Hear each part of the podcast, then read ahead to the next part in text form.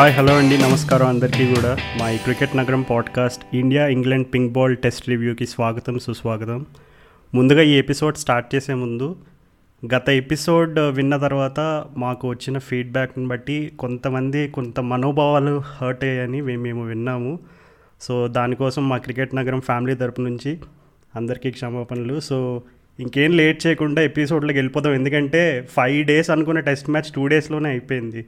ముందుగా రాహుల్ రియాక్షన్స్ తెలుసుకుందాం. రాహుల్ ఏమంటావు? ఏం చెప్పాలి రాజు అసలు? నీకు ఐదు మనం మనం వేసుకున్న ప్లాన్ అంతా అసలు భగ్నం అయిపోయింది అసలు. మనం ఐదు రోజులు టెస్ట్ మ్యాచ్ తర్వాత చేద్దాం అనుకున్నాం. అట్లా మనం మన దినచర్య దేంటి వేసుకున్నాం మనం ప్లాన్స్ కానీ అవి కానీ అన్నీ ఇప్పుడు నాశనం అయ్యాయి. బట్ పోనీ అంటే ఏమో నాకు అంటే ఆనెస్ట్గా చెప్తే అసలు నేను సగం మ్యాచ్ చూడలేకపోయా. అదో అదొకటి అదొక డిసప్పాయింట్మెంట్ అది దాని పక్కన పెడితే అసలు మ్యాచ్ ఏమాత్రం అంటే ఏమో డిస్మిసల్స్ కూడా అక్షర్ పటేల్ పదకొండు వికెట్లు తీసాడు కానీ నాకు సాటిస్ఫాక్షన్ లేదు రాజు అసలు. ఆ బాల్ స్పిన్ కాకుండా స్ట్రైట్గా పోతుంటే అందరు అవుట్ అయిపోతూ పిచ్చిని తిడుతుంటే ఎంత అంతే రకంగా ఉంది కలికాలం లాగా ఉంది. అంటే బాల్ స్పిన్ కాకుండా కూడా ఇది స్పిన్ పిచ్ అని చెప్పి తిట్టడం. ఏ అంటే అంటే అఫ్ కోర్స్ స్పిన్ ఉండే నీకు కాకపోతే నీకు వాళ్ళు అవుట్ అయింది మాత్రం అందరు స్ట్రైట్ బాల్కి ఆ ఫస్ట్ సర్ప్రైజ్ మ్యాచ్ స్టార్ట్ అవ్వగానే సడన్గా సర్దార్ పటేల్ స్టేడియం కాస్త నరేంద్ర మోడీ స్టేడియం అయిపోయింది. సరే అది పక్కన పెట్టాము. కానీ అసలు వాళ్ళు ఒక ఆ రోజు పొద్దున్న ఏదేదో పింక్ బాల్ టెస్ట్ మ్యాచ్ అంటే పొద్దునేమో వీళ్ళు బ్యాటింగ్ చేస్తారు రాత్రినేమో వాళ్ళు బ్యాటింగ్ చేస్తారు అన్నట్టు వాళ్ళు అవుట్ కూడా అయిపోయారు. నెక్స్ట్ డే చూస్తేమో మూడు సెట్స్ ఆఫ్ ఇన్నింగ్స్ చూసాము అసలు. సో నీ రియాక్షన్ ఏంది అసలు ఈ టెస్ట్ మ్యాచ్ కవర్ చేసావు దగ్గరుండి అసలు? అవును రాహుల్ ఇప్పుడు ఇండియాలో జరిగిన రెండు మ్యాచ్ రెండు టెస్ట్ మ్యాచ్లు కవర్ చేసిన ఘనత నాకు దక్కింది. So I'm very happy so రెండు టెస్ట్ మ్యాచ్లు కలిపి గట్టి గట్టిగా నాలుగు రోజులు కూడా జరగలేదు. సో దీన్ని బట్టే మనకు అర్థమైపోతుంది ఇండియాలో పింక్ బాల్ అనేది ఎంత డామినేటింగ్ ఫ్యాక్టర్ అయిందో.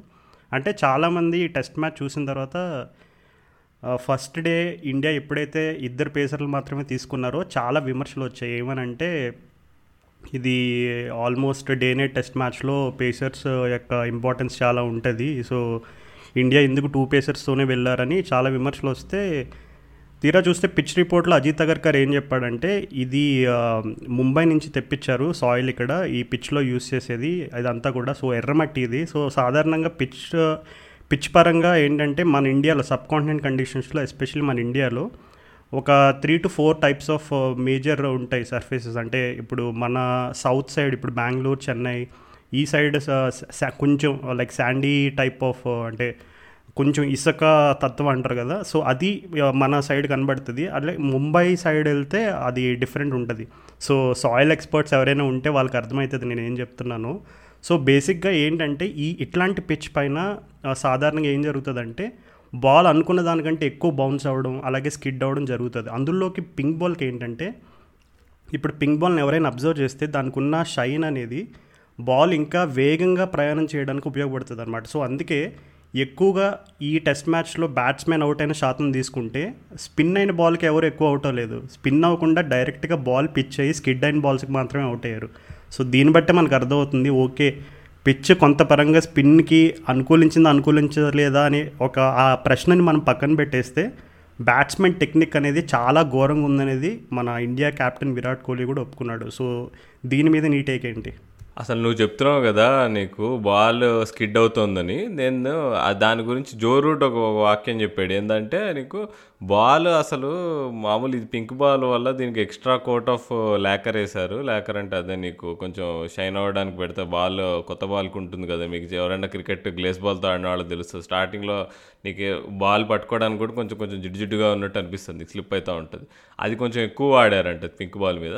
ఇంకా కానీ ఆ బాల్ అసలు పది ఓవర్లు పదిహేను ఓవర్లు ఇరవై ఓవర్లకే చూస్తే రాజు అసలు. బౌలింగ్ వేస్తున్నప్పుడు మన వాళ్ళు కానీ వాళ్ళు కానీ చాలా వర్స్ట్ సిచ్యుయేషన్ ఉంది రాజు అసలు. బాల్ తీయట్లే.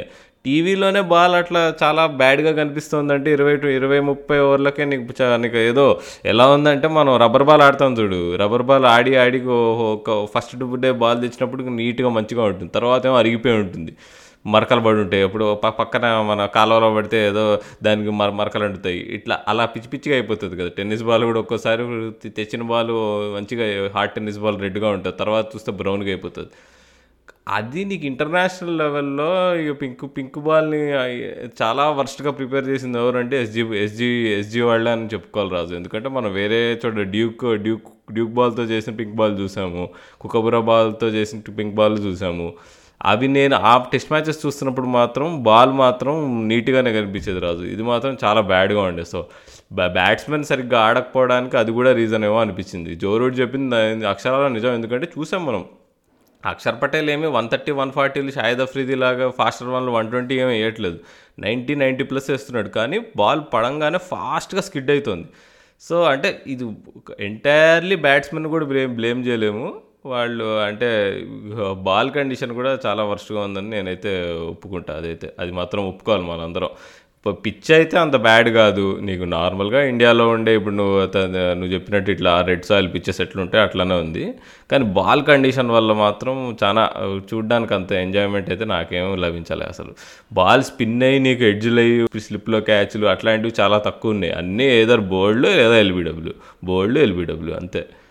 సో అంటే నీకు ఇంగ్లాండ్ వాళ్ళు పాపం అప్పటికీ ఉత్త జాక్ రాలి పర్వాలేదు కొంచెం బాగానే ఆడుతుండేది. కానీ తర్వాత ఒక ఎప్పుడైతే వికెట్లు పడడం స్టార్ట్ అయినాయో ఇక అందరూ ప్యానిక్ అయిపోయారు. ఇంకా బాల్ ఎవరేసినా కానీ వికెట్లు పడడం స్టార్ట్ అయింది. ఇక అంటే ఇప్పుడు వాళ్ళు అట్లా ఆడారని పక్కన పెడితే అసలు మన ఇండియా టీం వాళ్ళు కూడా ఆడలేకపోయారు. ఎందుకు అంటే ఇదే ఫ్యాక్టర్. సరే కోహ్లీ చెప్పాడు మేము బాగా ఆడలేదు అని. కానీ అలా బాగా ఆడకపోవడానికి రీజన్ మాత్రం ఎస్జీ బాల్ అండి. నాకైతే అదే అనిపించింది. నువ్వు అన్నమాట అక్షరాల నిజం రాహుల్. ఇది పింక్ బాల్ దీనిపైన చాలా విమర్శలు ఉన్నాయి అంటే నువ్వు చూసుకుంటే ఫారిన్ కండిషన్స్లో ఆస్ట్రేలియాలో ఎస్పెషల్లీ నాకు ఇంకా గుర్తుంది. నేను ఫస్ట్ డేనే టెస్ట్ మ్యాచ్ ఆడిలైడ్లో న్యూజిలాండ్ వర్సెస్ ఆస్ట్రేలియా ఆ మ్యాచ్ జరిగినప్పుడు కవర్ చేసినప్పుడు నాకు బాగా గుర్తున్న ఒక విషయం ఏంటంటే అది ఎప్పుడైతే లైట్స్ అంటే చ- జనరల్గా చాలామందికి లైట్స్ ఉన్నప్పుడు బాల్ బాగా స్వింగ్ అవుతుంది ఇట్లాంటి థిగరీస్ కొన్ని చెప్తారు. అట్లాంటివి నేను నమ్మను జనరల్గా. ఎందుకంటే నా టేక్ దానిపైన డిఫరెంట్ ఉంది అది మనం వేరే ఎపిసోడ్లో చర్చిద్దాం.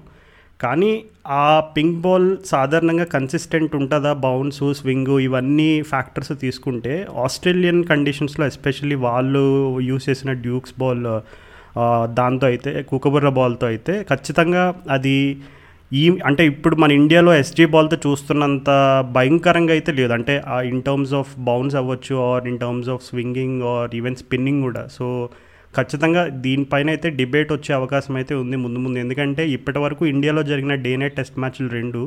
So first day night test match India Bangladesh Kolkata Eden గార్డెన్స్లో జరిగినప్పుడు ఆ టెస్ట్ మ్యాచ్ కేవలం రెండు రోజులు ఒక పూటతో అయిపోయింది. ఈ టెస్ట్ మ్యాచ్ చూస్తే రెండు రోజులకి ఒక పూట తక్కువలో అయిపోయింది. సో లిటరల్గా చూసుకుంటే ఇండియాలో జరిగింది రెండు టెస్ట్ మ్యాచ్లు కానీ ఆడింది నాలుగు రోజులే. సో దీన్ని బట్టే అర్థమైపోతుంది మనకి పింక్ బాల్ అనేది ఎంత యూనో ఫ్యాక్టర్ అంటే ఎస్పెషల్లీ బ్యాట్స్మెన్కి ఎంత ఛాలెంజింగ్ ఉంట ఉంటుందని చెప్పి మనకు అర్థమవుతుంది. దానికి తోడు పాపం ఇంగ్లాండ్ వాళ్ళు ఎస్పెషల్లీ జో రూట్ నేను ఇంకా నాకు ఇంకా గుర్తుంది జో రూట్ ఎక్స్ప్రెషన్ గమనించాను చాలా బ్యాటింగ్ చేస్తున్నప్పుడు. అంటే వాళ్ళకి ఆల్మోస్ట్ టాస్ గెలిచి అరే బ్యాటింగ్ తీసుకున్నారనగానే కొంతమంది ఇంకా స్టార్ట్ చేశారా మళ్ళీ ఫస్ట్ టెస్ట్ మ్యాచ్ రిపీట్ అవుతుంది ఇంకా ఇంగ్లాండ్ వాళ్ళు నాలుగైదు వందలు కొడతారు మళ్ళీ ఇండియా వాళ్ళు కష్టపడతారు ఈ టైప్ ఆఫ్ అన్నీ స్టార్ట్ అయినాయి సోషల్ మీడియాలో కానీ తీరా ఒక టెన్ ఫిఫ్టీన్ అవర్స్ అయ్యేసరికి చూస్తే అందరికీ అసలు ఈ టెస్ట్ మ్యాచ్ మూడు రోజు మూడో రోజు కన్నా పోతుందా లేదా అనేటటువంటి సందేహాలు మొదలైనవి అనమాట సో చెప్పదలుచుకుంది ఏంటంటే ఈ టెస్ట్ మ్యాచ్లో పర్టికులర్గా ఇంగ్లాండ్ టీమ్ సెలెక్షన్ అనేది వాళ్ళు ఖచ్చితంగా వాళ్ళు తప్పు చేశారు. అది క్లియర్గా అర్థమవుతుంది. ఎందుకంటే Joe Root and Jack Leach bowling చేయడం స్టార్ట్ చేశారు. ఇంకా వాళ్ళకి అర్థమైపోయింది. ఇంకా James Anderson Jofra Archer Stuart Broad నువ్వెంత లెజెండరీ బౌలర్ అయినా అంటే అసలు లిటరల్గా అది డెడ్లీ కాంబినేషన్ అన్నమాట. ఇప్పుడు ప్రజెంట్ ఇప్పుడు మనం ఆస్ట్రేలియా పరంగా ప్యాట్ కమిన్స్ అండ్ హేజిల్వుడ్ ఇట్లాంటి క్లాస్ బౌలర్స్ అందరూ ఒక బెస్ట్ అటాక్గా ఎలా చెప్పుకుంటామో అలాగే ఇంగ్లాండ్కి Jofra Archer Stuart Broad and James Anderson ముగ్గురు ముగ్గురే. ఎందుకంటే పేస్ విభాగంలో మరి వాళ్ళు ముగ్గురు ఆఫర్ చేసే వెరైటీని మనం కన్సిడరేషన్లోకి తీసుకుంటే ఖచ్చితంగా వాళ్ళు రేపు రియల్లీ డెడ్లీ కాంబినేషన్ అనేది చెప్పాలి. కానీ అట్లాంటి కాంబినేషన్తో అసలు పనే లేకుండా ఇండియా వాళ్ళు పని పూర్తి చేస్తారంటే ఇంకా మనకి దానికి అర్థమవుతుంది. కోహ్లీ కూడా లాస్ట్లో నవ్వుతూ ఒక మాట చెప్పాడు. నన్ను జస్ప్రీత్ బుమ్రా ఇషాంత్ శర్మ ఇద్దరు నన్ను అడిగారు ఏందన్నా నువ్వు కనీసం మా చేతికి బాల్ కూడా ఇవ్వట్లేదు అసలు మేము బౌలర్స్ అన్న గుర్తించన్నా? అని చెప్పి అడిగితే కోహ్లీ ఏమో అరే నన్నేం చేయమంటారు రా అక్షర్ పటేల్ని అడగండి వాడు వికెట్లు తీస్తున్నాడు వాడు బాల్ ఇస్తే చాలు వాడు వికెట్లు తీస్తున్నాడు నన్ను ఎందుకు అడుగుతారు? వాడిని అడగండి అని చెప్పాడు. సో నాకు తెలిసి అసలు ఈ టెస్ట్ మ్యాచ్ ఏం గుర్తుంటుంది మనకి అని గుర్తుపెట్టుకునే లోపే టెస్ట్ మ్యాచ్ అయిపోయింది రాహుల్. అవును రాజు అసలు. అంటే ఇప్పుడు జో రూట్ వికెట్లు ఎందుకు తీసాడని చెప్పి అందరూ జోకులు వేసుకోవచ్చు అది ఇది కానీ ఒకటి రాజు. ఇప్పుడు నువ్వు జో రూట్ని ఇంకా అక్షర్ పటేల్ ఇద్దరిని most successful spinners test match చూసుకుంటే వాళ్ళిద్దరూ యాక్చువల్గా నువ్వు ఒక రకంగా కొంచెం నీకు నీకు సీమ్ వాళ్ళది హారిజాంటల్గా వస్తుంది. జో రూట్ కూడా జస్ట్ ఏం పెద్ద ఏమి తిప్పడు బాల్ని నీకు రెవల్యూషన్స్ ఏం పెట్టాడు బాల్ పైన. ఏదో ఇట్లా వదులుతాడు అంతే. నీకు రోహిత్ శర్మ కూడా అట్లానే వేస్తాడు కొద్దిగా స్పిన్ బౌలింగ్ వేస్తే. నీకు జస్ట్ ఇట్లా they just push the ball అనమాట సో బేసిక్గా జో రూట్కి అర్థమైంది. తన first innings Akshar Patel bowling ఆడుతున్నప్పుడు అర్థమైంది. అక్షర్ పటేల్ నీకు చూస్తే అండర్ కట్ చేస్తాడు. అండర్ కట్టింగ్ అంటే నీకు సీమ్ హారిజాంటల్గా పోతుంది. నీకు సీమ్ జనరల్గా స్పిన్నర్స్ వేస్తే నీకు పై నీకు నిలువుగా తిరుగుతుంది కదా. ఇది అడ్డంగా తిరుగు అడ్డంగా తిరిగేటట్టే వేస్తాడు అక్షర్ పటేల్. సో అది గమనించాడు. జోరూడ్ గమనించి తను బ్యాట్స్మెన్గా గమనించింది. తను బౌలింగ్లో వేసి చూపించాడు అనమాట ఎట్లయితే టెన్నిస్ బాల్ని మనం తడిపి బౌలింగ్ వేస్తే పడి ఫట్ మంత్ స్కిడ్ అవుతుందో అలా నీకు ఒకవేళ నీకు బాల్ సర్ఫేస్ నీ సీమ్ పైన కాకుండా నీకు షైనింగ్ షైనింగ్ సర్ఫేస్ మీద పడితే అట్లా స్కిడ్ అవుతుందని తెలుస్తుంది అనమాట అందుకని ఆ జోరుడ్ వికెట్లు తీశాడు. అంతేగాని పిచ్ బాగాలేదు అసలు. ఇది జోరుడు కూడా వికెట్లు దిగలిగితే ఇదేం పిచ్ అని అన్నారు కానీ తప్పు ఇక్కడ మొత్తం ఆ బాల్దే ఆ పింక్ బాల్దే. మొన్న మా వాట్సాప్ గ్రూప్లో డిస్కషన్ కూడా అయింది. అరే అరే మామ మా పద మామ మనం కూడా పింక్ బాల్ తెచ్చుకుందాము ఇక్కడ హైదరాబాద్లో ఒక గ్రౌండ్ బుక్ చేద్దాము లైట్స్లో ఆడేద్దాం అంటే అప్పుడు కొంతమంది అన్నారు కూడా అట్లా ఎక్స్పెరిమెంట్లు వేసిన వాళ్ళు. అదేంటి బాబు ఆ పింక్ బాల్ వాళ్ళకే కనిపించట్లే ఇంకా మన లైట్స్కి ఇంకేం కనిపిస్తుంది అని. సో అది అది అనమాట ఏందో ఈ పింక్ బాల్ టెస్ట్ మ్యాచ్ మీద వస్తున్న కామెడీలు ఇంకా దాని మీద యూకేలో అయితే మామూలు రియాక్షన్స్ లేవు. ఏదో కావాలని రివెంజ్ కోసం మన వాళ్ళు చేశారు. ఏంది బ్రిటిష్ ప్రభుత్వం రెండు వందల సంవత్సరాలు ఇండియాని రూల్ చేసినందుకు మన వాళ్ళు రివెంజ్ తీసుకుంటున్నారు అన్నట్టు వాళ్ళ ఆర్టికల్ రాస్తున్నారు. సో అవన్నీ అయితే కామెడీ కిందకే లెక్క చేయాలి కానీ మనం. ఇంకా ఏమో రాదు. ఇంకేమున్నాయి అసలు టాకింగ్ పాయింట్స్ ఏమున్నాయి? అసలు మనం ఏం మాట్లాడుకోగలం అసలు? ఎవరి ఇన్నింగ్స్ ఇప్పుడు? ఇప్పుడు ఇండియాలో బాగా ఆడింది బ్యాటింగ్లో అంటే రోహిత్ శర్మ ఒక్కడే బాగా ఆడాడు. ఇంగ్లాండ్లో జాక్రాలి ఒక్కడే బాగా ఆడాడు. వాళ్ళిద్దరు ఎందుకంటే పాజిటివ్గా ఆడారు వాళ్ళు. నీకు స్టెప్ అవుట్ అయ్యి నీకు రన్స్ కొట్టడం కానీ లూజ్ బాల్స్ వస్తే స్కోర్ చేయడం కానీ చేశారు. మిగతా ఎవరైతే నీకు బాల్ని డిఫెండ్ చేద్దాము బ్యాక్కి వెళ్ళి డిఫెండ్ చేద్దాము మొత్తం స్పిన్ అంతా ఇంత చేద్దాం ఆఫ్ ద పిచ్ ఆడదాం అనుకున్న వాళ్ళందరూ ఫెయిల్ అయ్యారు. ఇక బేసిక్గా ఏం లేదు రాదు అసలు మాట్లాడుకోవడానికి. రాహుల్ సాలిడ్గా అరే మంచిగా ఒక సినిమా చూద్దాంరా వీకెండ్ మంచిగా ప్లాన్ చేసుకుని ఫ్రెండ్స్ అరే ఫుల్ ప్లాన్ చేసుకుని అన్ని గ్రూప్లో మెసేజ్లు పెట్టుకుని అంతా థియేటర్కి పోయి థియేటర్కి పోయిన తర్వాత స్టార్టింగ్లో వేస్తారు కదా యాడ్లు పశువులు అంటే ఈ టైప్ ఆఫ్ యాడ్లు వేస్తారు కదా. సో ఆ యాడ్ ఒకటి చూపించి ది ఎండ్ అండ్ మూవీ పడిపోతే ఎట్లా ఉంటుంది అంటే అసలు ఒకసారి ఊహించుకో ఆ రియాక్షన్ ఎట్లా ఉంటుందో జనాలకి నిజంగా ఈ టెస్ట్ మ్యాచ్ చూసిన వాళ్ళు కూడా అంతే. అంటే టెస్ట్ మ్యాచ్ స్టార్ట్ అయ్యింది అండ్ ట్యూన్ ఇన్ అయ్యే లోపు టెస్ట్ మ్యాచ్ కంప్లీట్ అయిపోయింది అసలు. చాలా అన్రియల్ ఫీలింగ్ అనమాట నాకు తెలిసినంత వరకు నేను నాకు కొద్దిపాటి కామెంటరీ కెరియర్లో నాకు తెలిసి దీనికంటే షార్టెస్ట్ టెస్ట్ మ్యాచ్ నేను కవర్ చేసినట్టు అయితే నాకైతే గుర్తులేదు. సో ఖచ్చితంగా చాలా అంటే నువ్వు అన్నట్టుగానే రియాక్షన్స్ కూడా చాలా భయంకరంగా ఉన్నాయి. అంటే చాలామంది ఎస్పెషల్లీ సోషల్ మీడియాలో ఏం జరుగుతుందంటే ఫస్ట్ బ్యాటింగ్ చూడగానే people will start judging the pitch అనమాట అది నాకు తెలిసి అయితే నేను ఎప్పుడు ఒక సిద్ధాంతాన్ని చాలా బలంగా నమ్ముతాను. ఏంటంటే ఎప్పుడు కూడా రెండు టీమ్స్ బ్యాటింగ్ చేసిన తర్వాతే మనం పిచ్ని అంచనా వేయాలి. సో రెండు టీమ్స్ బ్యాటింగ్ చూడకుండా మనం ఫస్ట్ ఫస్ట్ టీం వాళ్ళు బ్యాటింగ్ చూసి అరే వాళ్ళు వీళ్ళు స్పిన్ సరిగ్గా ఆడట్లేదు.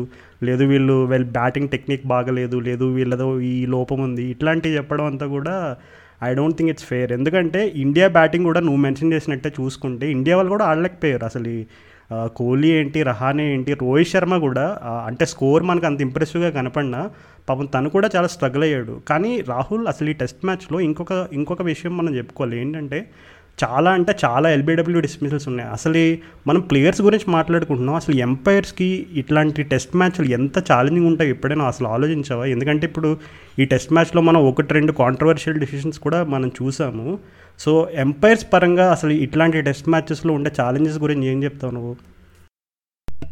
యా మన ఈ ఈ టెస్ట్ మ్యాచ్ థర్డ్ ఎంపైర్ మన చెట్టితోటి శంషుద్దీన్ గారే. సో ఆయన అసలు ఆయన మీద చాలా ఫైర్ అవుతున్నారు కూడా. ఏందో ఒకటి నేను అబ్జర్వ్ చేసింది ఏంటంటే ఒక ఒక్కొక్క డిస్మిసల్ అనుకుంటా. నీకు యాంగిల్స్ చూడకుండానే నీకు బెన్ బెన్ స్టోక్స్ క్యాచ్ పట్టిన క్యాచ్ పడితే దాన్ని ఓవర్టర్న్ చేస్తారు కదా.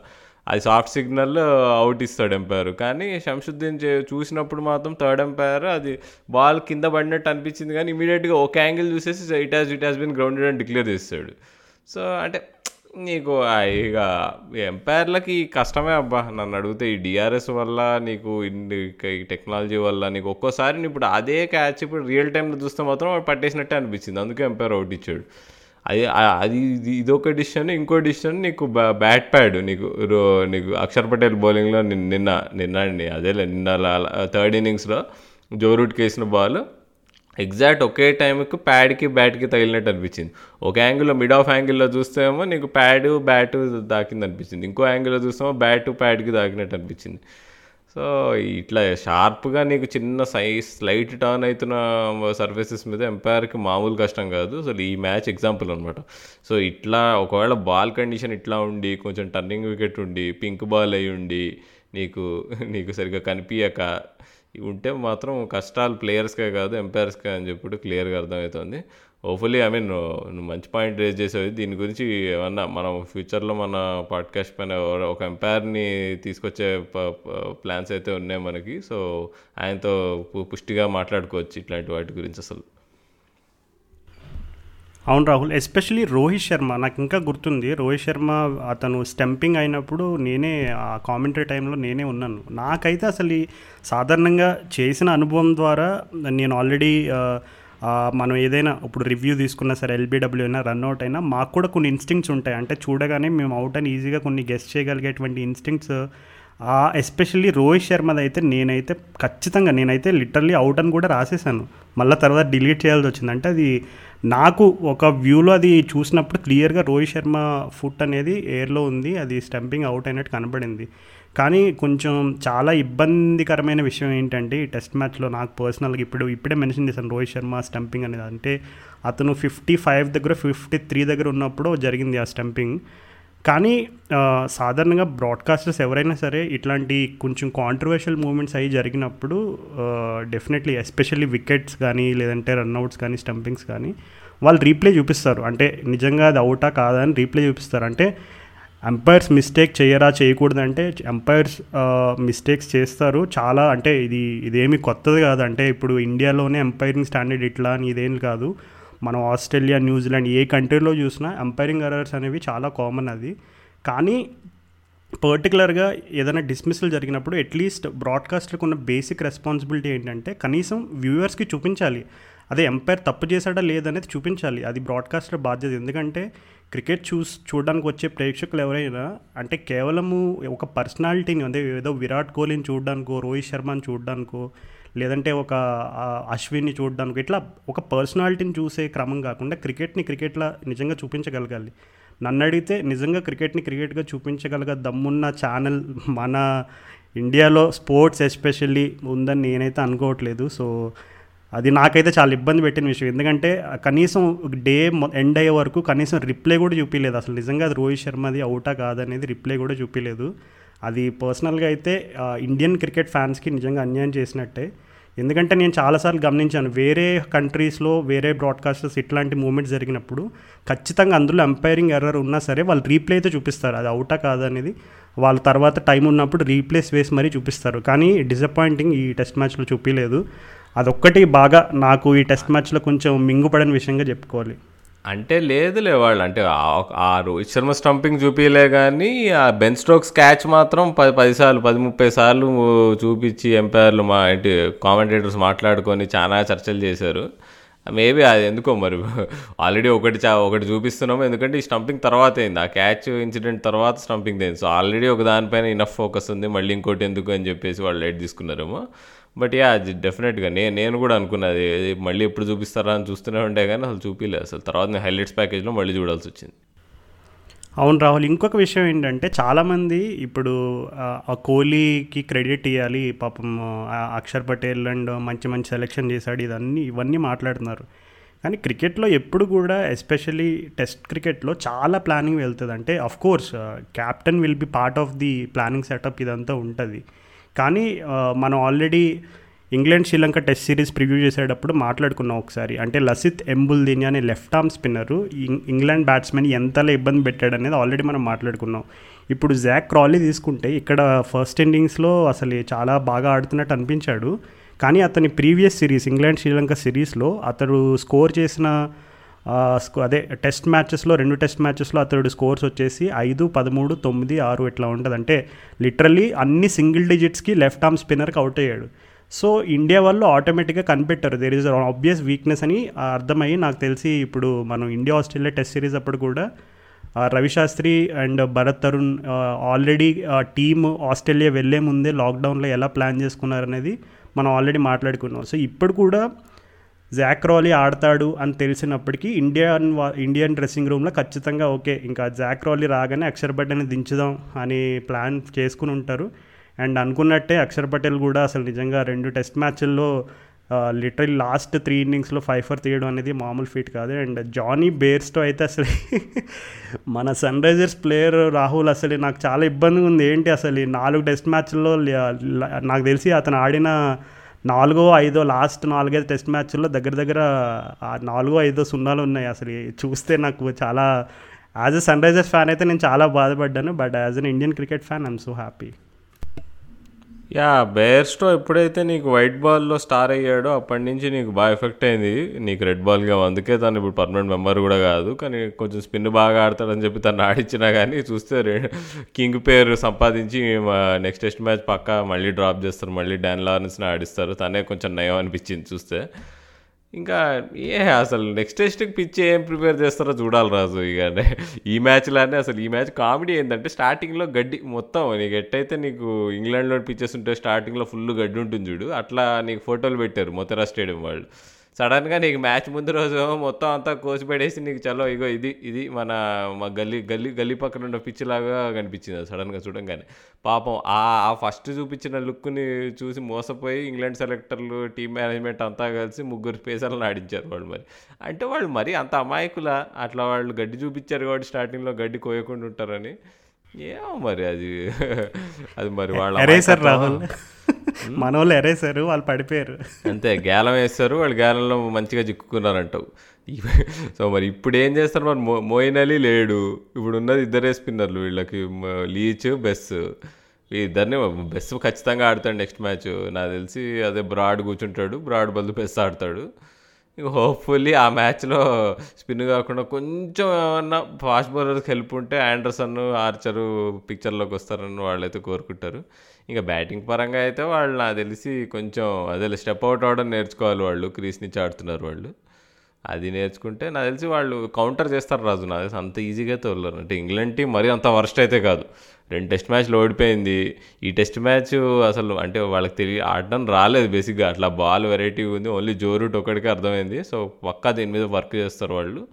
I think next test match కొంచెం ఒళ్ళు దగ్గర పెట్టుకోవాలి మన వాళ్ళు. మరీ కొంచెం టీం మ్యాచ్ అయిపోయిన తర్వాత కోహ్లీ మూడు కూడా కొంచెం మరీ బాగా ఓవర్ కాన్ఫిడెంట్ అనిపించాడు. ఇంకేముంది? ఇది మా ఇది మా అడ్డా ఇది మా స్ట్రెంగ్త్ ఇది మా మా మా ఇది ఇది మా హోమ్ గ్రౌండ్ మా మా మీద సిరీస్ గెలవడం ఇంపాసిబుల్ మీరు డ్రా చేయడం కూడా ఇంపాసిబుల్ అన్నట్టు యాటిట్యూడ్ కనిపించింది. కానీ ఐ థింక్ కంప్లేసెంట్గా ఉంటే మాత్రం నెక్స్ట్ టెస్ట్ మ్యాచ్ వాళ్ళు కొంచెం బ్యాటింగ్ అడ్జస్ట్ చేసుకొని ఇప్పుడు ఈ మ్యాచ్ కూడా గట్టి మాట్లాడుకుందాం రాదు ఇప్పుడు ఇటు ఇవి ఏదో మనం గెలిచేసాము మనం వాళ్ళకంటే బాగా బౌలింగ్ వేసాము బ్యాటింగ్ కూడా కొంచెం బెటర్గా చేసామని అనుకుంటున్నాం కానీ ఒకవేళ మనం లాస్ట్లో ఇషాంత్ శర్మ అశ్విన్ ఆ చిన్న పార్ట్నర్షిప్ నీకు లేకపోయి ఉంటే నీకు లీడ్ ఒక సెవెంటీ రన్స్ ఉండే అనుకో నీకు ఫార్టీ రన్స్ కాకుండా లీడ్ సెవెంటీ రన్స్ అయ్యి ఉంటే మేబీ డిఫరెంట్గా ఉండేదో వాళ్ళతో మా మ్యాచ్ ఆడుతూ కూడా నీకు. సో ఈ మ్యాచ్ని చూసి మనం విరవీగడానికైతే అవకాశం తక్కువ. కోహ్లీ కూడా యాక్చువల్లీ అది రియలైజ్ అయ్యాడు చెప్పాడు మనం బ్యాటింగ్ బెటర్గా చేయాలని. కానీ సో ఇంగ్లాండ్ నుంచి పర్ఫార్మెన్స్ అయితే ఇంకా దీనికంటే బెటర్గానే ఉంటుంది అనుకుంటా ఎందుకంటే ఒకవేళ ఈ పిచ్ పైన డాంబెస్ బౌలింగ్ వేసి ఉంటే కొంచెం కష్టమే అయ్యేది నాకు తెలిసి. వాళ్ళకి ఒక్క స్పిన్నర్తోనే నీకు నీకు జో రూటే అంత మంచిగా ఎక్స్ప్లోర్ చేయగలిగాడంటే డాంబెస్ ఇంకా బాగా వేయగలుగుతాడు. అవును రాహుల్ నువ్వు కోహ్లీ యాటిట్యూడ్ అని ఏదేదో మాట్లాడుతున్నావు. దయచేసి కోహ్లీ ఫ్యాన్స్ ఎవరైనా ఉంటే కనుక చెప్పులు రాళ్ళు ఇట్లాంటివి ఏమైనా ఉంటే దయచేసి రాహుల్కి పంపించండి అవి. సో జోక్స్ సైడ్ డాంబెస్ గురించి చెప్పావు రాహుల్ నిజంగా డాంబెస్ నిన్న అంటే డ్రెస్సింగ్ రూమ్ దగ్గర కోచ్తో అనుకుంటా బౌల్ అసిస్టెంట్ కోచ్తోనో బౌలింగ్ కోచ్తోనో మాట్లాడుతున్నాడు. అంటే నిన్న ఆల్మోస్ట్ ఇంకా టెస్ట్ మ్యాచ్ ఇంకొక అరగంటలో అయిపోద్ది అనే టై టైంలో మాట్లాడుతున్నాడు. నిజంగా అతని ఎక్స్ప్రెషన్ చూస్తే నాకు ఎస్విఎస్సి సినిమాలో రావు రమేష్ అంటాడు ఏమంటారు అది? అప్రయోజకత్వం అంటారు. అంటే అనేటప్పుడు ఒక లుక్ ఇస్తాడనమాట సేమ్ డాంబెస్ కళ్ళల్లో కొంచెం ఆ టైప్ ఆఫ్ ఇదే కనబడింది. ఎందుకంటే పాపం తనకు కూడా అర్థమై ఉంటుంది. ఫస్ట్ రోజు పిచ్చి చూడగానే అరే నన్ను ఆడించుకుని ఉంటే కనీసం నాకు టాలీ వికెట్లు టాలీ యాడ్ అయ్యేది అంటే ఎందుకంటే ఇంగ్లాండ్ స్పిన్నర్స్కి ఇట్లాంటి స్పిన్నింగ్ ట్రాక్స్ పైన ఆడే అవకాశం ఇట్లా మన ఇండియాకు సబ్ కాంటినెంట్ కండిషన్స్కి వచ్చినప్పుడు తప్ప అసలు లేదంటే అసలు ఇంగ్లాండ్ స్పిన్ ఇంగ్లాండ్లో స్పిన్నర్స్ అంటే ఇంకా లిటరల్గా ఏదో ఫాస్ట్ బౌలర్స్ కలిసి వచ్చినప్పుడు మాత్రమే మీరు అనే టైప్లో ఉండేది ఒక ఒకనొక టైంలో. కానీ ఇప్పుడు కొంచెం క్వాలిటీ ఆఫ్ స్పిన్ అనేది గ్రేమ్స్ వాన్ అయిపోయి రిటైర్ అయిన తర్వాత కొంచెం డిక్లైన్ అయినా స్టిల్ కొంచెం ఊరట ఉంది. అంటే స్పిన్కి ఇంకా స్థానం ఉంది ఇంగ్లాండ్లోని. ప్రూవ్ చేసుకునే అప్కమింగ్ స్పిన్నర్స్ కొంతమంది ఉన్నారు. కానీ especially Dom Bess and Jack ఇద్దరు కూడా సామర్ సెట్కి ఆడుతూ ఇద్దరు కూడా సోమర్ సెట్లో చాలా రికార్డులు క్రియేట్ చేశారు కలిసి ఆడుతూ. కానీ ఇంగ్లాండ్ క్రికెట్లో ఇద్దరు కలిసి ఫైఫర్ తీయడం అనేది ఇంకా ఒక కలగానే మిగిలిపోయింది. ఇద్దరు కలిసి తీయడం అనేది. పాపం మేబీ డాంబెస్ అండ్ జాక్లీచ్ ఆడుంటే ఆ కళ నెరవేరేదేమో కానీ ఇంగ్లాండ్ టీమ్ సెలెక్షన్ గురించి ఆల్రెడీ చెప్పుకున్నాం కదా. సో మరి నెక్స్ట్ టెస్ట్ మ్యాచ్లో వాళ్ళ టీమ్ సెలెక్షన్ ఎట్లా ఉండిపోతుంది అనేది కూడా చాలా ఆసక్తిగా ఉంది. ఎందుకంటే అది నార్మల్ టెస్ట్ మ్యాచ్ అది. డే నైట్ కాదు అండ్ పింక్ బాల్ కూడా యూస్ చేయరు. సో ఖచ్చితంగా సీమర్స్ అట్లీస్ట్ ఈ మ్యాచ్ కంటే ఎక్కువ రోల్ అయితే ప్లే చేసే అవకాశం అయితే ఉంది. ఇప్పుడు ఈ టెస్ట్ మ్యాచ్ అసలు లిటరల్గా అసలు నాకు తెలిసి కేవలం ఒక ఇద్దరు ముగ్గురు స్పిన్నర్స్ని పెట్టి ఇంకా మీకు ఎంతమంది బ్యాట్స్మెన్ ఉన్నారు అందరూ వచ్చి ఆడేసేయండి. ఇంకా అంతే ఈ టెస్ట్ మ్యాచ్ ఏం లేదు. ఇంకా బ్యాట్స్మెన్తో సంబంధం లేదు పేస్ బౌలర్లు ఎవరితో సంబంధం లేదు. కోహ్లీ కూడా అదే చెప్పాడు. ఒక విధంగా తను కూడా అసలు కోహ్లీ నిన్న ప్రజెంటేషన్ టైంలో అసలు లిటల్గా లిటరల్గా స్టన్ అయిపోయాడు. అసలు నాకు ఏం జరిగిందో అర్థం కావట్లేదు. అసలు రెండు రోజుల్లో టెస్ట్ మ్యాచ్ అయిపోవడం అనేది అసలు నాకు తెలిసినంత వరకు నేను ఇట్లాంటి టెస్ట్ మ్యాచ్లో ఎప్పుడు ఇన్వాల్వ్ ఇన్వాల్వ్ కాలేదని కూడా ఒప్పుకున్నాడు కోహ్లీ. మనం అసలు సిరీస్ ప్రివ్యూ చేస్తున్నప్పుడు గుర్తుందా? పింక్ బాల్ టెస్ట్ మ్యాచే ఇంగ్లాండ్కి గెలవడానికి హోప్ ఒకటే టెస్ట్ మ్యాచ్ గెలుస్తారు అనుకుంటే వాళ్ళు అట్లా కాకుండా ఫస్ట్ టెస్ట్ మ్యాచ్ గెలిచారు. ఇది మాత్రం తుక్కు తుక్కు ఓడిపోయారు సో వాళ్ళు ఈ ఆ పరంగా ఏందో ఈ తలకిందులైనట్టు అనుకోవచ్చు ఈ మన ఈ సిరీస్ ప్రిడి ప్రిడిక్షన్. కానీ ఇంకా ఐ థింక్ త్రీ వన్ గెలుస్తారు మా వాళ్ళు మన వాళ్ళు నాకు తెలిసి లాస్ట్ టెస్ట్ మ్యాచ్ వాళ్ళు ఎంత ఇంగ్లాండ్ వాళ్ళు కొంచెం ఫైట్ ఇచ్చినా కానీ I think they are done అంటే. మెంటల్లీ కొంచెం బాగా డౌన్ ఉన్నారు వాళ్ళు. వాళ్ళు ఫైట్ బ్యాక్ చేస్తారు. మనం మనం కంప్లేసెంట్ కాకుండా నీట్గా ఆడుకుంటే ఈజీగా గెలిచేయచ్చు. ఇక జరగ జరగా ఒకటి నాకు తెలిసి టీంలో చేంజ్ కూడా మన వాళ్ళు ఏం చేయరు. ఏం లేవు సేమ్ టీంతో దిగుతారు. మహా అయితే మేబీ అవసరం లేదు థర్డ్ స్పిన్నర్ అనుకుంటే సో సుందర్ బదులు నాకు తెలిసి హార్దిక్ పాండ్యాకి ఏమన్నా ఛాన్స్ ఇస్తారేమో అనుకుంటున్నా మరి. హోమ్ టౌన్ తను కూడా మరి గుజరాత్ కుర్రాడు కదా. మేబీ హార్దిక్ పాండ్యాకి ఛాన్స్ రావచ్చేమో అదొక చేంజ్. అది కాకుండా అసలు ఏం కామాటే రాజు అసలు? మన పిచ్చి గురించి ఇంతమంది మాట్లాడుతున్నారు బాలు బాలే అంటున్నారు అది ఇది అంటున్నారు కానీ స్టేడియం మాత్రము నీకు వండర్ఫుల్గా ఉంది రాజు స్టేడియం అసలు. అంత బాగా అంటే అట్లాంటి స్టేడియంస్ అమెరికాలో నీకు ఆ ఫుట్బాల్కి అమెరికన్ ఫుట్బాల్ స్టేడియంస్ ఉంటాయి నీకు అంత పెద్దవి అంత మంచి ఫెసిలిటీస్తో అసలు. నీకు అక్కడిని నీకు జనాలు చూస్తుంటే ఒక్కొక్క వ్యూ పాయింట్ నుంచి ఫోటోలు చూపిస్తున్నారు కదా. అంటే ఎంత బాగా కనిపిస్తుంది అంటే క్రికెట్ నీకు ఆ స్టేడియంలో. బాగా తెలుస్తుంది అనమాట నేను వాంకడే స్టేడియంలో లాస్ట్ ఇయర్ ఒక ఒక మ్యాచ్ చూశాను టూ బిఫోర్ కరోనా అంతేమి నీకు వ్యూయింగ్ ఎక్స్పీరియన్స్ అంత గొప్పగా అనిపించలే. మన ఉప్పల్ స్టేడియమే కొంచెం బెటర్ అనిపించింది దానికంటే కానీ ఈ అహ్మదాబాద్ స్టేడియం యాక్చువల్గా నీ వ్యూ చూస్తేనే నీ ఫోటోలు చూస్తేనే అర్థమైపోతుంది. ఎంత బెటర్గా ఉందో ఎంత బాగా కట్టారో ఎంత సైంటిఫిక్గా కట్టారో అనేది తెలిసిపోతుంది. ఇంకా లోపల ఫెసిలిటీస్ కూడా అవుట్ ఆఫ్ ద వరల్డ్ ఉన్నాయి అసలు. సో ఆ పరంగా అయితే we have to give credit where it's due నిజంగా బీసీసీఐకి కానీ జేషాక్ కానీ ఎవరికైనా కానీ హూవర్ ఇస్ ఇన్వాల్వ్డ్ ఈ స్టేడియం కట్టడంలో కానీ ఇంత ఇంత ప్రీమియం ఫెసిలిటీ ఇండియాలో అసలు కట్టడం ఇస్ అ గ్రేట్ థింగ్ అసలు.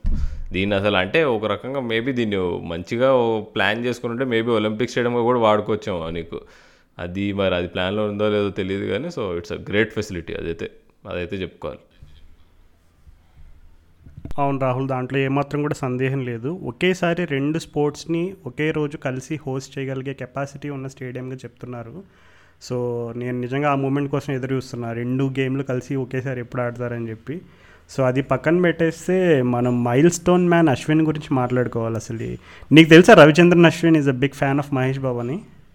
అసలు నిజంగా నిన్న ఒక ఒకే ఒక్క అవునా? Ashwin Ashwin is a big Mahesh Babu fan అసలు ఏమనుకున్నావు? అంటే అంటే మహేష్ బాబు సినిమాలు అన్నీ చూస్తాడో లేదో నాకు తెలియదు కానీ ఒక హనుమ విహారీతోటి ఒక ఇంటర్వ్యూ జరిగే టైంలో తను చెప్పాడు నాకు మహేష్ బాబు అంటే చాలా ఇష్టం మహేష్ బాబు సినిమాలు చూస్తూ ఉంటాను చాలాసార్లు మహేష్ బాబు సినిమాలు చూద్దాం అనుకునేసరికి నా కూతుర్లు ఇద్దరు వచ్చేసి ఏదో ఒకటి చేస్తూ ఉంటారు ఇంకా వాళ్ళ కోసమని ఛానల్ మార్చేయడమో లేదంటే కాసేపు పాస్ చేయడమో చేస్తూ ఉంటానని కూడా చాలా సరదాగా చెప్పాడు నిజంగా. సో అశ్విన్ కూడా అంటే ఈ ఫస్ట్ ఆఫ్ ఆల్ ఈ మహేష్ బాబు అని మెన్షన్ ఎందుకు చేయాల్సి వచ్చిందంటే అంటే మహేష్ బాబు అనగానే మన తెలుగు వాళ్ళంతా కూడా చాలా భయంకరమైన బీజిఎంలతో ఊహించుకుంటారు. ఎందుకంటే అతనికి ఉన్న మ్యూజికల్ హిట్స్ అట్లాంటివి. కానీ మనం మన క్రికెట్ పాడ్కాస్ట్ కదా అయినా మన సినిమాల గురించి ఎందుకు మాట్లాడుతున్నాం? ఓకే సో మ్యాటర్ ఏంటంటే అశ్విన్ నిన్న ఏం జరిగిందంటే ఆలీ పోప్కి ఒక బాల్ వేసాడు అది ఏమైందంటే ఆఫ్ స్టెమ్ బయట పిచ్ అయ్యి లెగ్ స్టెంప్ని దాటి వెళ్ళిపోతుంది. అంటే రిషబ్ పంత్ కూడా దాన్ని ఇంకా ఫీల్డింగ్ చేయలేడు. అంటే లిటర్గా బాల్ పిచ్ అయ్యి ఇంకా ఒక పామ్ లాగా జుర్రమని పోయిందనమాట ఇంకా. సో ఎంపైర్ ఏమో రన్స్ ఇచ్చాడు. ఎందుకంటే అశ్వ ఆలీపోప్ స్వీప్ చేయడానికి ట్రై చేశాడు కానీ బాల్ అతని టాప్ పిచ్ పైనుంచి వెళ్ళిపోయింది. కానీ ఎంపైర్ వచ్చేసి ఫోర్ రన్స్ ఇస్తే అశ్విన్ స్టన్ అయ్యాడు. స్టన్ అయ్యి వెంటనే ఎంపైర్ని కూడా అడిగాడు ఏ అసలు బ్యాట్కి టచ్ కాలేదు. ఏంది రన్స్ ఇస్తున్నావు? ఏంది? అసలు బ్యాట్కి టచ్ దగ్గరలో కూడా లేదని చెప్పి చాలా ఫ్రస్ట్రేట్ అయ్యాడు. ఒకే ఒక్క బాల్ తర్వాత ఒక్క బాల్ తర్వాత ఆఫ్ స్టెంప్ ఆఫ్ స్టెంప్కి తలకైనది అనేది ఏదైనా ఉంటే ఆ తలకాయ మీద గురి తప్పకుండా యారో ఒకటి విసిరితే ఎట్లా తగులుతుందో అట్లా కొట్టాడు. నిజంగా అప్పుడు అశ్విన్ రియాక్షన్ చూస్తే అసలు అశ్విన్ అంటే సాధారణంగా స్పిన్ బౌలర్ అనగానే చాలామంది ఈ అగ్రెషన్ అనే పదం ఓన్లీ పేసర్స్కి వీళ్ళకే యూస్ చేస్తారు. కానీ నన్ను అడిగితే ప్రస్తుత క్రికెటర్లలో స్పిన్ బౌలింగ్లో నాకు తెలిసి the smartest spin bowler in world cricket is Ravi Ashwin. And the records speaks the record speaks for itself నిజంగా అశ్విన్ గురించి మనం ఎడిషనల్గా ఏం చెప్పినా సరే తక్కువే అవుతుంది. ఎందుకంటే అశ్విన్ పిచ్తో సంబంధం ఉన్నా లేకపోయినా గత కొంతకాలంగా అతను బౌలింగ్ పరంగా అండ్ అలాగే అతని బ్యాటింగ్ పరంగా కూడా అతను ఎంత ఇంప్రూవ్ అయ్యాడు అనేది మనకి ఆల్రెడీ సిరీస్లో కనబడుతుంది. అండ్ అలాగే నిన్న అశ్విన్ కూడా ఒక ఇంటర్వ్యూలో ఒప్పుకున్నాడు. ఏమనంటే నేను లాక్డౌన్ టైంలో చాలా విషయాలపైన వర్క్ చేశాను. నేను ఏదన్నా ఒక సిరీస్ నాకు అంటే రెండు వేల పదిహేను రెండు వేల పదహారు టైంలో నేను బాగా బౌలింగ్ వేసేటప్పుడు చాలామంది అశ్విన్ నీ కెరీర్ మొత్తంలో ఇదే బెస్ట్ బౌలింగ్ పెర్ఫార్మెన్స్ అని చాలామంది అడిగేవాళ్ళు. నాకు అప్పుడు అవును ఇదే ఇదే నా బెస్ట్ అని అనుకునేవాడిని. కానీ నేను ఎప్పుడు ఇదే నా బెస్ట్ అని అనుకున్న ప్రతిసారి ఇంకా నా బౌలింగ్లో ఇంకా ఏమేమి కొత్తగా యాడ్ చేసుకోవచ్చు అని వర్క్ చేస్తూనే ఉంటాను కంటిన్యూస్గా అని చెప్పి ఒప్పుకున్నాడు. సో నిజంగా Ravi Ashwin is currently the second fastest to four hundred test wickets what an achievement కదా అసలు. అంటే ఒకప్పుడు హర్భజన్ సింగ్ అనిల్ కుంబ్లే వీళ్ళందరూ బౌలింగ్ వేసేటప్పుడు మనం అసలు ఇట్లాంటి స్పిన్నర్లు మళ్ళీ ఇండియాలో ఆడతారా ఉంటారా అని చాలామంది అసలు చాలా రకాలుగా కథలు చెప్పుకునేవారు. కానీ అశ్విన్ వచ్చి అసలు నిజంగా ఆ కథలన్నీ కూడా తిరగరాసి తనకంటూ ఒక చరిత్ర పుస్తకాన్ని ఏర్పాటు చేసుకున్నాడని చెప్పడంలో ఏమాత్రం కూడా సందేహించట్లేదు నేనైతే. కరెక్టే రాజు అసలు. అశ్విన్ గురించి మనం ఈ గత టూ మంత్స్ నుంచి బాగా మాట్లాడుకుంటున్నాం అసలు. కానీ ఇంకో మైల్ స్టోన్ మ్యాన్ గురించి మర్చిపోయాము నువ్వు అసలు. ఇషాంత్ శర్మ వందో టెస్ట్ మ్యాచ్ ఆడాడు ఈ మ్యాచ్లో. అదృష్టవశాత్తు తనకి ఏదో ఫస్ట్ ఫస్ట్ ఇన్నింగ్స్లో తనకి బాల్ ఇచ్చాడు కోహ్లీ. ఆ లక్కీగా వికెట్ కూడా పడింది. డామ్సిబ్లీ వికెట్ తీశాడు. లేదంటే తన హండ్రెడ్ టెస్ట్ మ్యాచ్లో బౌలింగ్ లేకుండా వికెట్ లేకుండా అయిపోయేదేమో. కానీ నిజంగా రా- అసలు ఫాస్ట్ బౌలర్ ఇండియన్ కండిషన్స్లో పెరుగుతూ స్టార్ట్ అయిన ఫాస్ట్ బౌలర్ నీకు హండ్రెడ్ టెస్ట్ మ్యాచ్లు ఆడడం చాలా పెద్ద విషయం అసలు. కపిల్ దేవ్ తర్వాత ఎవరు ఆడలేదు అసలు ఫాస్ట్ బౌలర్లు. వంద టెస్ట్ మ్యాచ్లో only Zaheer Khan ninety five test matches ఆడాడు అనుకుంటా సో నీకు తన్ని క్రాస్ చేసేసి ఇప్పుడు ఇషాంత్ శర్మ నన్ను అడిగితే yeah one of the greatest pace bowlers of India లిస్ట్లో అయితే ఖచ్చితంగా ఉంటాడు. తను మెయిన్లీ తను ఇంప్రూవ్ అయిన విధానం చూస్తే మొత్తం మరి స్టార్టింగ్లో ఓకే రిక్కి పాండింగ్ స్పెల్ వేసిన తర్వాత అందరూ గ్రేట్ బౌలర్ అన్నారు. తర్వాత తను కొంచెం షైన్ ఆఫ్ షైన్ పోయింది. తర్వాత అంతా నీకు ఫైవ్ సిక్స్ ఇయర్స్ సరిగ్గా బౌలింగ్ వేయలేదు. తర్వాత కౌంటీ ఛాంపియన్షిప్కి వెళ్ళాడు. అక్కడ బాగా అంటే బాగా బౌలింగ్ రిధమ్ అది పికప్ చేసుకున్నాడు. వచ్చి ఇప్పుడు ఇప్పుడు ఇన్ స్వింగ్ అవుట్ స్వింగ్ నీకు అప్పుడప్పుడు రివర్స్ స్వింగ్ పోయినా నీకు first test match second test మ్యాచ్లో చూస్తే రివర్స్ స్వింగ్ వేసాడు. So he has become a complete bowler నా అసలు Ishant Sharma. So we are proud of him అసలు టెస్ట్ ఒక fast bowler hundred test matches ఆడడం అసలు. చూసుకుంటే మన ఫేమస్ కంట్రీ పాకిస్తాన్. వాళ్ళు అదేమంటే మీడియాలో ఉంటుంది ఒక ఇది. ఏంటంటే Pakistan producers fast bowlers they are the best fast bowlers in subcontinent అది ఇది అని మాట్లాడతారు. చూస్తే వాళ్ళు సగం మంది ఆడతారు ఒక సంవత్సరం ఆడతారు రెండు సంవత్సరాలు ఆడతారు. ఒక్కోసారి ఒక మ్యాచ్లో వేసిన బౌలింగ్ నెక్స్ట్ మ్యాచ్లో వేయలేరు. అసలు మా గ్రేట్ షోయబ్ అఖ్తరే నీకు అసలు చూస్తే రెండు వందల వికెట్లు కూడా తీయలేదు. యాభై టెస్ట్ మ్యాచ్ కూడా ఆడలే అనుకుంటా షోయబ్ అఖ్తర్ సో సో అలాంటి అంటే నీకు మీ- నీకు ఒక పర్సెప్షన్ నీకు ఇండియా కంటే పాకిస్తాన్ బెటర్ ఫాస్ట్ బౌలర్స్ అని చూసుకున్నా కానీ ఇండియా నీకు సస్టైన్డ్గా కన్సిస్టెంట్గా బౌలింగ్ వేసే ఫాస్ట్ బౌలర్స్ ఇండియా నుంచి వస్తున్నారు ఇప్పుడు చూసుకుంటే.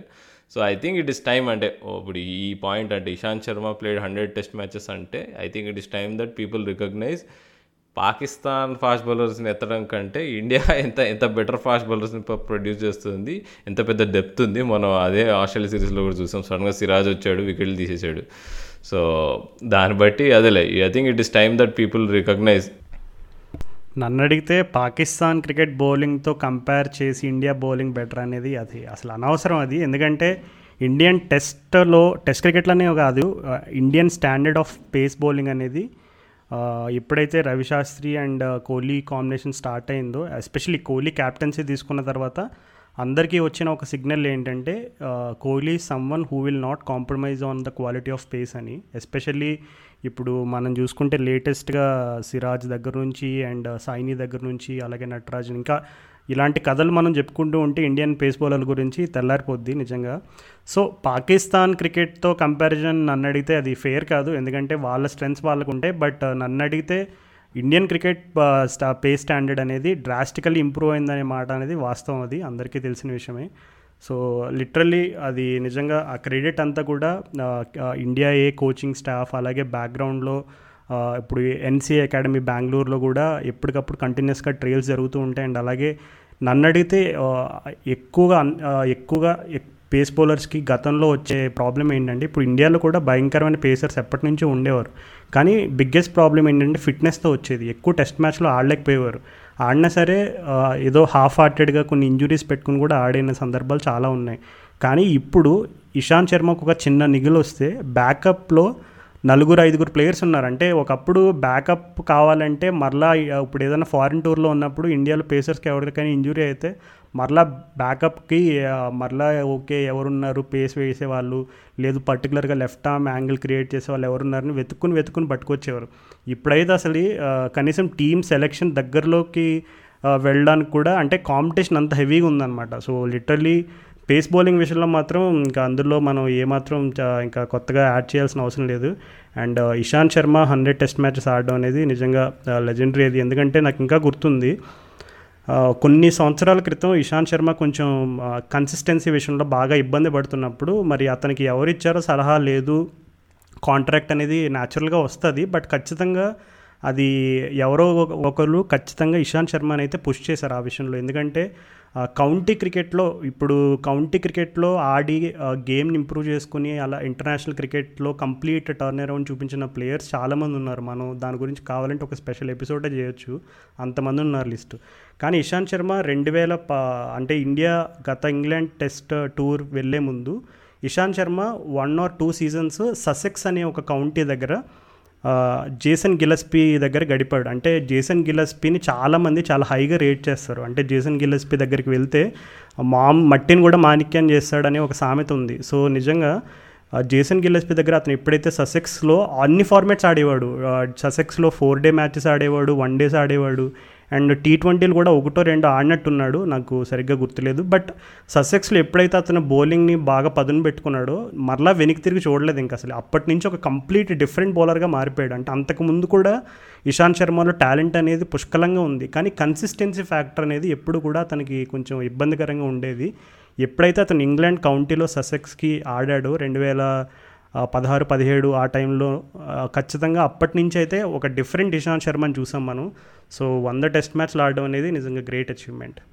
అవును రాజు అసలు ఈ మొన్న ఈ మన ఈ పింక్ బాల్ టెస్ట్ మ్యాచ్ పుణ్యమా అని చెప్పి మనకి ఈ ఎపిసోడ్లో చాలా వేరే విషయాల గురించి మాట్లాడుకునే అవకాశం దొరికింది. సో ఐ గెస్ ఇంతటితో ముగిద్దాం ఇంకా మనము. హోప్ఫుల్లీ నెక్స్ట్ టెస్ట్ మ్యాచ్ రెండు రోజులు కాకుండా ముచ్చటగా మూడు రోజులైనా జరిగితే కొంచెం వీకెండ్ పూట జనాలు పోయి క్రికెట్ మ్యాచ్ చూడడానికి అవకాశం ఉంటుంది. మనం ఎపిసోడ్లో మాట్లాడుకోవడానికి ఎక్కువ ఉంటుంది. అండ్ అలాగే గత వారం మేము చేసిన ఎపిసోడ్ ఎపిసోడ్కి మాకు చాలా విశేష స్పందన వచ్చింది. అండ్ అలాగే కొంతమంది మాకు డొనేషన్స్ కూడా చేశారు. సో వాళ్ళందరికీ కూడా స్పెషల్గా థ్యాంక్స్ చెప్పాలనుకున్నాం. ముందుగా main Soumith and Prem Kiran Venkat Reddy Karthik Rishi Pratyush and Harsha and Rishi already mention చేసినట్టున్నా and Kiran Kiran గారు కూడా. అండ్ అలాగే రాజ్ అజయ్ కూడా. ఓకే సో ఇంకెవరినైనా మెన్షన్ చేయడం మర్చిపోయి ఉంటే దయచేసి క్షమించండి. సో మీ అందరికీ కూడా ప్రత్యేకంగా నా తరపు నుండి అండ్ అలాగే క్రికెట్ నగరం ఫ్యామిలీ తరపు నుండి కూడా మీ అందరికీ మరొకసారి స్పెషల్ థ్యాంక్స్ మమ్మల్ని సపోర్ట్ చేస్తున్నందుకు అండ్ అలాగే మీరు వింటున్న మీరు వింటున్నవారు ఎవరైనా సరే మా ఎపిసోడ్ అంటే మా జర్నీ ఎట్లా స్టార్ట్ అయింది మా ప్లాన్స్ ఏంటి ఇంకా ముందు ముందు ఏం చేయాలని అనుకుంటున్నాం ఇవన్నీ కనుక మీకు తెలుసుకోవాలని ఉంటే మా గోల్డెన్ జూబ్లీ ఎపిసోడ్ వినండి. అండ్ అలాగే మేము ఐపీఎల్ ఆప్షన్ ప్రివ్యూ అండ్ అలాగే విజయ్ హజారే ట్రోఫీ మీద కూడా రివ్యూ చేయమని రిక్వెస్ట్ వచ్చినాయి. సో మేము దాన్ని ప్లాన్ చేసుకుని అండ్ ఐపీఎల్ గురించి అయితే ఎస్పెషల్లీ ఇంకా ఎట్లాగూ మార్చ్ వస్తుంది కాబట్టి ఇంకా ప్రివ్యూస్ అని ఐపీఎల్ హడావిడ్ ఆల్రెడీ స్టార్ట్ అవుతుంది అండ్ విజయ్ హజారే గురించి మేము ఒక సెగ్మెంట్ అనేది మేము నెక్స్ట్ ఎపిసోడ్లో యాడ్ చేయబోతున్నాం. సో వింటూనే ఉండండి మా క్రికెట్ నగరం పోడ్కాస్ట్. ఫ్రెండ్స్తో కూడా షేర్ చేయండి. మరలా మనందరం కలుసుకునే వరకు నేను రాజు రాహుల్తో సైనింగ్ ఆఫ్ టాటా.